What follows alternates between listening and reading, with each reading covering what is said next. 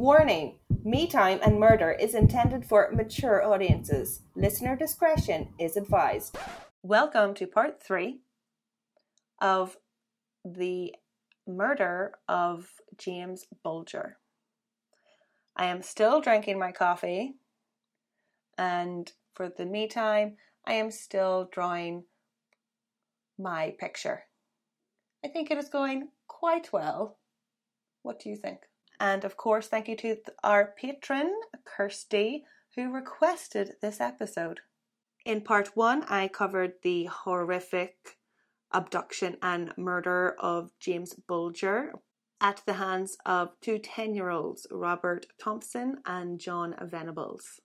In part two, I covered the interview, the trial, and the sentencing. And today we are on to the release and the fallout after. It didn't end. It this awful story just keeps going. So let's get back. Like I said in the last episode, there was a lot of human rights arguments back and forth for a few years in regards to the maturity and age of John and Robert, the publicity, trial complexities, as well as their treatment the sentence wasn't overturned, but it was shortened back to the original eight years. In 1999, James Bulger's parents, Denise and Ralph, also appealed to the European Court of Human Rights, arguing that the victim has the right in determining the sentence of the perpetrator. Now, although it is a reflex to agree with the Bulgers, a victim should have a say, this kind of law or ruling or something that would be a precedent is a very slippery slope, in my opinion, as ultimately it would come down to comparing and putting a value on human life. Because let's say a surgeon and a homeless man are murdered. You could argue that the person who murdered the surgeon should have a harsher sentence than the person who murdered the homeless man because the surgeon did more for society and did more with his life. See, now we are in the realm of eugenics, right? Whose life is more worthy quickly becomes who is worthy of life. Anyway, in June 2001, after a six month review by the parole board, the parole board ruled that the boys were no longer a threat to public safety and were released. Also, their eight years was up. Robert and John were released on lifelong license, which basically means prison rules outside of prison. It was reported in the news that both boys were given new identities and moved to secret locations. They were given new passports, national insurance numbers, qualification certificates, and medical records. The terms of their release included they were not allowed to contact each other or the Bulger family. They were prohibited from visiting the Liverpool area. Curfews may be imposed on them, and they must report to probation officers. If they breached these rules, they could be returned to prison. In a psychiatric report prepared in 2000, before John Venable's release, he was described as posing a trivial threat to the public and unlikely to reoffend. The chances of his successful rehabilitation were deemed very high. A worldwide injunction was imposed on the media preventing the publication of details about Robert Thompson and John Venables. So their new identities and locations could not be public. The boys and their families were at very high risk of attack. Sure, just during the trial, the Venables and the Thompsons had to relocate and change their names because Liverpool was banging their doors in, giving them threats on the phone and letters they were torturing them. They couldn't go to school. They couldn't go to work. They couldn't go shopping. They couldn't leave the house. The whole of the UK wanted these boys to hang. They wanted blood. They wanted a sacrifice. And at the time, that meant the parents and siblings were on the chopping block too for having raised such cruel, evil monsters. So the Thompsons and Venables, who were innocent of the crime, were also suffering. If the initial judge had have just kept the children's names a secret, none of this would have happened. This series of event that is about to unfold and it keeps unfolding, it keeps going. The UK and probably most of the Western world will never forget the murder of James Bulger, and people just wanted to know more, and they still want to know more about the case. The media was flooded with the story, and of course, it was so very tempting for people and media and news outlets to breach this injunction. The Manchester Evening News published details that suggested the names of the secure locations in which the two boys were living. The paper was fined £30,000 for contempt of court and ordered to pay a cost of £120,000. There was no effect from Manchester paper publishing this, however. There was no vigilante action taken on Robert, John, or their families. They were all fine.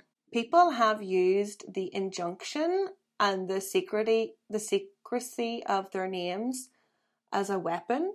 In April 2010, a 19 year old man from the Isle of Man was given a three month suspended prison sentence for knowingly and falsely claiming in a Facebook post that his former colleague was Robert Thompson putting that person at serious and significant risk. In March 2012, a 26 year old man from Lancaster was arrested for allegedly setting up a Facebook group. The title was What Happened to Jamie Bulger Was Fucking Hilarious. The man's computer was seized for further investigations. In April 2013, two men received suspended jail sentences for publishing photos that claimed to be John and Robert on Facebook and Twitter. The posts were seen by 24,000 people. The purpose of the prosecution was to show the public that social media is not exempt from the injunction. In 2013, a man from Liverpool received a 14 month suspended prison sentence for posting images on Twitter claiming to show John Venables. In 2016, a woman from Kent was jailed for three years after sending Twitter messages to James Bulger's mother in which she posed as one of the killers and then as James Bulger's ghost. What a fucking freak. How rude. That bitch. In 2016, a man was jailed for 26 weeks for stalking Denise.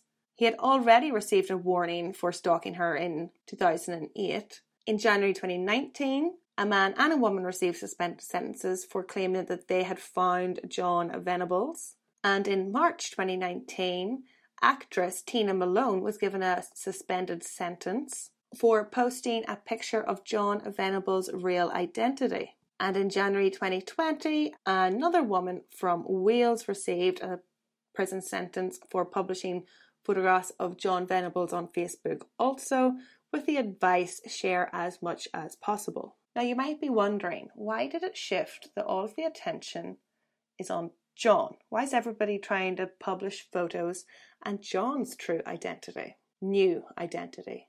Well, just to get out of the way, Robert Thompson has never reoffended he hasn't done anything since he left prison. He seems to be on the straight and narrow. There was a rumor that he lives in Australia with his gay partner, and that's it. That's the last we heard. But back to John. Shortly before his release in 2001, when John was only aged 17, John had sex with a full grown adult woman who worked at the juvenile centre where he was being held the female staff member was suspended for sexual misconduct and she just never returned back to work.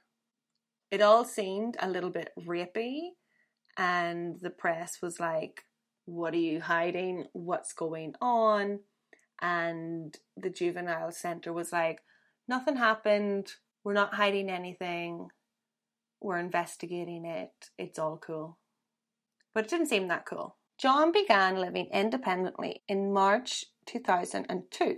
In 2005, when John was 23, his probation officer met another new girlfriend of John's, who was only 17 years old. The probation officer noticed that a lot of John's girlfriends were very young, but they were still legal.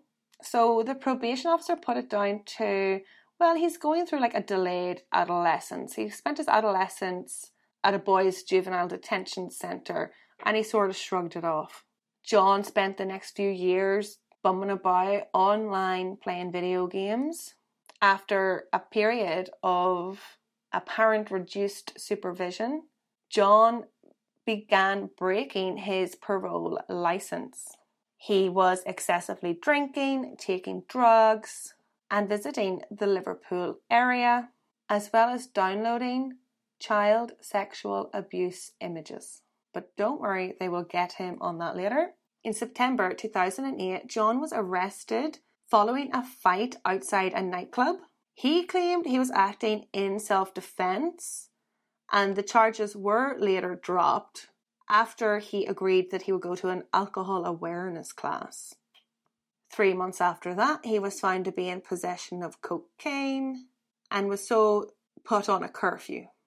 On two occasions, John revealed his true identity to a friend. And, like, why would you do that? Why would you want people to know you're John Venables? Like, you've been given a fresh start take it.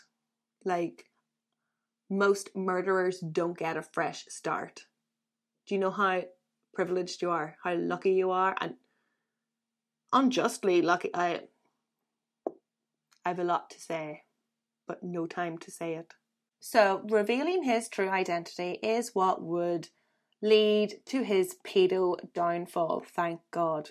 John contacted his probation officer in February 2010 fearing that his new identity had been compromised at work because he fucking told somebody who he was. Oh. When the officer arrived at the flat, John was attempting to remove or destroy his computer's hard drive with a knife and a tin opener. This piqued the officer's suspicions, so he took the computer away to be examined, revealing the child sexual abuse material. The next month, John was returned to prison for violating his terms of license. In June 2010, 2010 in June 2010, John Venables was charged with possession and distribution of indecent images of children. It was alleged that he had downloaded 57 indecent images of children over a 12 month period. The images included children as young as two to about eight being raped by adults. John had also allowed other people, pedophiles, to access his pictures and files through a peer to peer network. Uh, at the court hearing, it also emerged that John that John was posing in online chat rooms as a 35 year old woman called Dawn Smith, a married woman from Liverpool who would be online boasting and bragging about abusing her eight year old daughter. And John said that he was catfishing, pedo catfishing, as a way to secure more indecent images of children. Oh my god, it's so dark.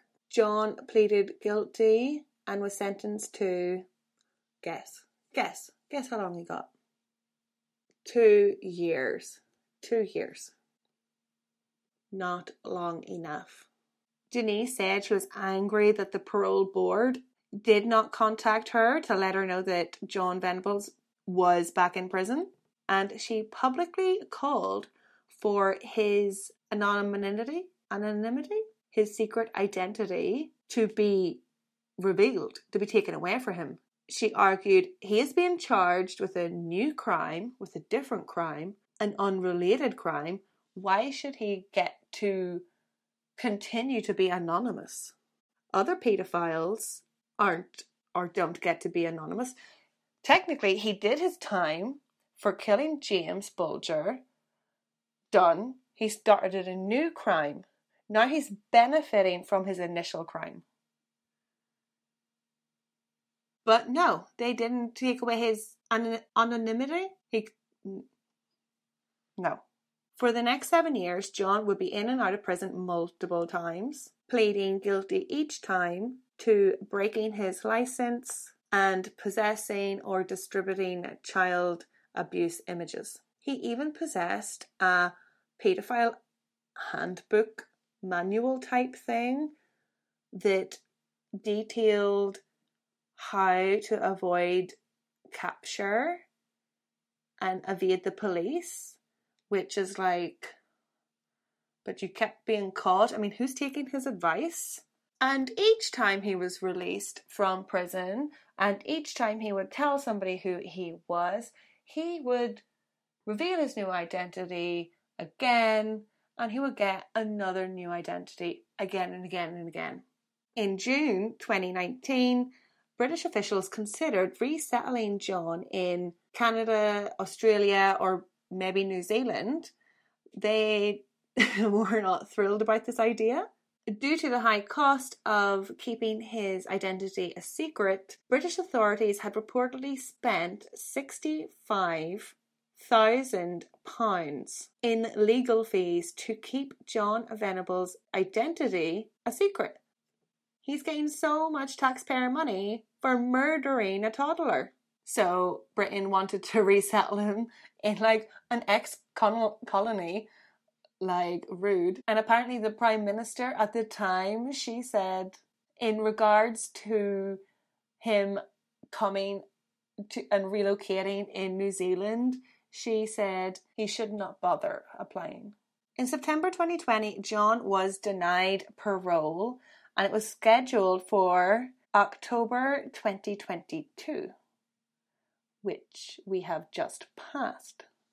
John was hoping to be released for Christmas. Oh, oh, oh, were you? You wanted to have Christmas outside? Oh, you should have thought about that before you became a pedo.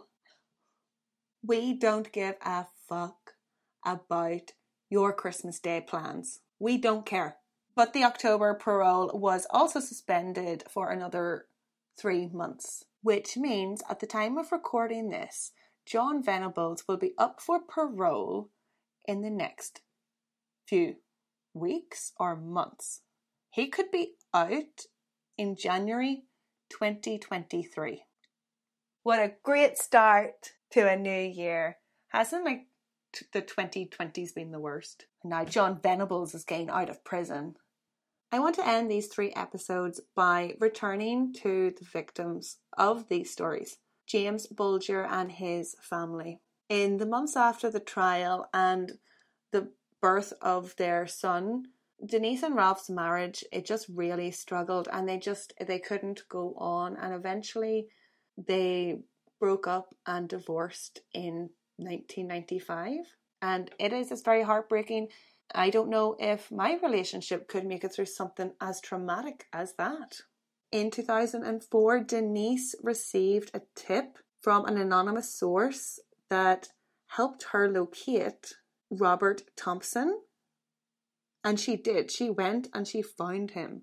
She said, though, that when she seen him, she was so paralyzed with hatred that she couldn't confront him. In March 2008, a learning centre was set up in the Liverpool area in memory of James, as well as a memorial garden at the primary school that he would have attended had he not been murdered. Later, Denise remarried Stuart Fergus, with whom she now has two sons. Denise continues to campaign strongly for John Venables to be locked up for good. Ralph has also remarried and he now has three little girls with his second wife. He too campaigned strongly against John Venables. He wants John's anonymity to be stripped. He argues that John's life is probably not in danger, arguing that other kid killers and kid rapists would be given new identities all the time if this was the case. He is being treated special. I also think that he doesn't care that John Venable's life may be in danger. I don't like uh, like does anybody care that his life would be in danger? I wouldn't. I wouldn't I wouldn't I wouldn't care.